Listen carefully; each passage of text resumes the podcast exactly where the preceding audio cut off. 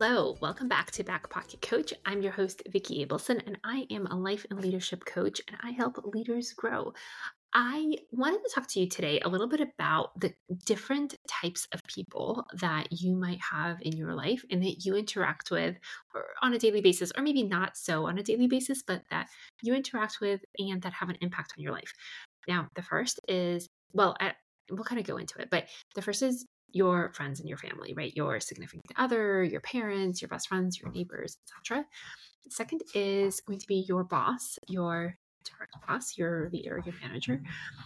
There's going to be your mentor if you have a mentor. Mm-hmm. You might have somebody who is a sponsor. You might have somebody who is a coach. And you might have somebody who is a therapist, a counselor. Now, you might have all of those people, actually lost count of how many people that is, but you might have all of those people in your life, or you might have just some of those people in your life. And I want to talk a little bit about the difference between those the difference between those people, some differences that may not be quite so obvious, and also kind of how to perhaps leverage those relationships in such a way that allowed for you to have better results, meaning that you are happier, you are more fulfilled, and you are able to create a little bit more impact where you are wanting to create more impact. Now, the first and maybe easiest one is your significant others, your friends, and your family. Now, there's an incredibly important role that those people play in your life in terms of, and I'm going to talk about this from a lens of what happens at work, right? Like from what happens if you are working in an organization or if you are building your own business, doesn't matter. But we sometimes have very naturally, right? We, we come home at the end of the day, or if you're working from home, you're kind of, kind of having dinner, is sitting around the dinner table chatting, and you are going to want to vent and you're going to want to tell them all of the wonderful things or all of the challenging, all of the hard things that happened throughout the day. Perhaps you're texting them throughout the day. Maybe you are voice memoing them throughout the day and kind of keeping them up to date on all of the things that are happening. And if your significant if your significant others or your friends and family or anything like mine, they are going to jump in and they're going to want to tell you all of the advice and all of the things to do. And they're going to be super, super supportive of you because they love you and because they want the very, very, very best for you. Now, sometimes that advice might be like fantastic and amazing. Sometimes that advice might completely not be on the mark. And honestly, sometimes you don't even want the advice. Sometimes all you might want is just to be heard, right? Is just to say the words so that you are heard, you are understood, just to get them out of your head. And you don't need the advice. But oftentimes because our the people that love us they don't want us to hurt they don't want us to suffer they want us to know that they are in our corner they are going to tell us all of the great things about us like you are the best they are terrible you were right they were wrong and and or they're going to tell you how to fix how to fix that situation.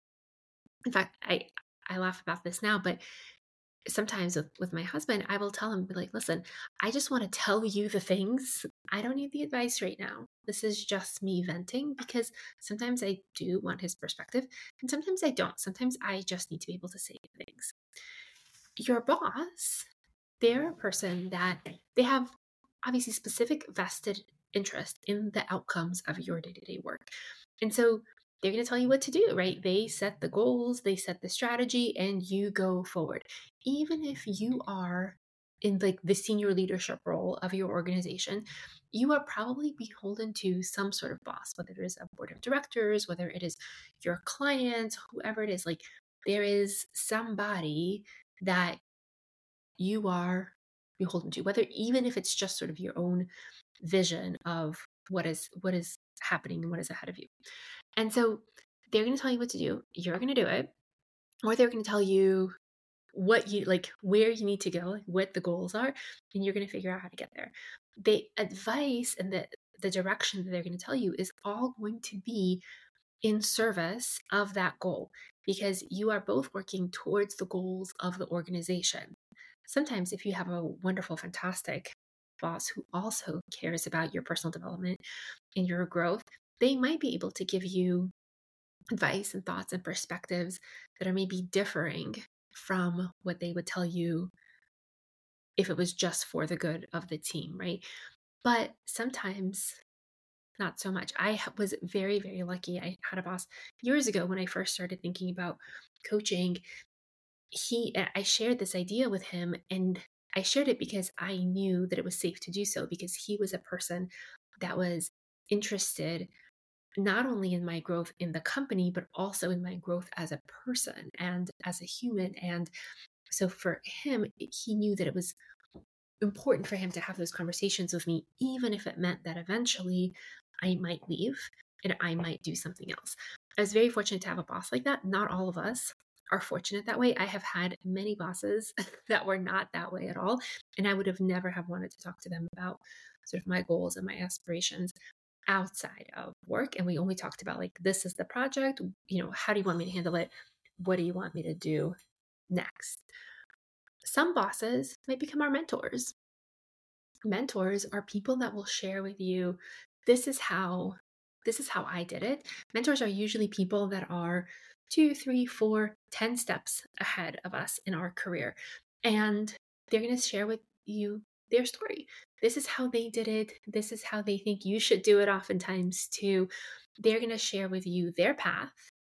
And oftentimes, we're going to want to follow that path because that path worked. Oftentimes, we choose mentors because we have something in common with them. My mentors, when I used to work in healthcare, were all female leaders who have gone up high in the organizational level in, in healthcare administration. Now, my mentors are coaches, are business owners who have been doing what I am doing or similar enough work for a number of years. And I try to learn from them what they have done what has worked for them what hasn't worked for them adapting what works what like what works and what resonates and and leaving behind what doesn't sponsors are people that mention your name in a room where your name should be heard so it might be a boss who says you know have you considered rachel for this vice president position i think she would be fantastic for such and such and such reason they are the people that push you forward, whether you are in the room or not. Sometimes your boss, your mentor, and your sponsor could be all the same people. They could be different people. And that's completely, completely okay. It could be that at some point in like the span of your relationship with that person, sometimes they're your boss, sometimes they're your mentor, sometimes they're your sponsor. It just sort of depends, but they can be the same person. They can also be very, very different people, also. But it is nice to be able to identify in any moment who in my life is my boss. That's easy to, usually easy to identify. Who is my mentor? If you don't have a mentor, I highly, highly encourage you to sit down and write down who are the people that you would want to mentor, you would want to be men- be mentored by. and that could be formally, meaning you meet with them, you know, once a quarter, once a month, whatever. Or it could be that you even just like you you're listening to their podcast or you read their books or you watch them on YouTube, you listen to their TED Talks, what have you. It doesn't necessarily have to be like a, a, conversation. I actually, there's some people that I consider to be my mentors. I have never met them in person, but I learn from them all the time um, through LinkedIn, through podcasts, through Instagram, because they are in career phases that I want to eventually be in. And that's totally okay. Now, a therapist or a counselor, those are people that are going to be able to help you kind of figure out why you're struggling with certain things. Like why you might have anxiety, why you might have depression, why you might have certain things that are going on in your life, and they're going to help you fix those things. Whether it is through medication if it's a in the if it's a psychiatrist or if it's through talk therapy cbt whatever it is they're going to help you kind of get down to the root so that you can move forward and the way that i always think about it at least the way that i was taught it in, in a way that makes sense to me the role of a therapist the role of a counselor is to help you get from dysfunction to function so if you have anxiety that is so crippling that you are not able to get out of bed, that you're so anxious all the time, that you're not always able to handle your everyday, day to day stuff, they're going to help you move from dysfunction to function. A coach, on the other hand, is going to move you from functional to optimal. We are not going to spend a lot of time thinking about what happened in your childhood, what happened in the past. We're not going to spend a lot of time figuring out what the root cause of the situation is.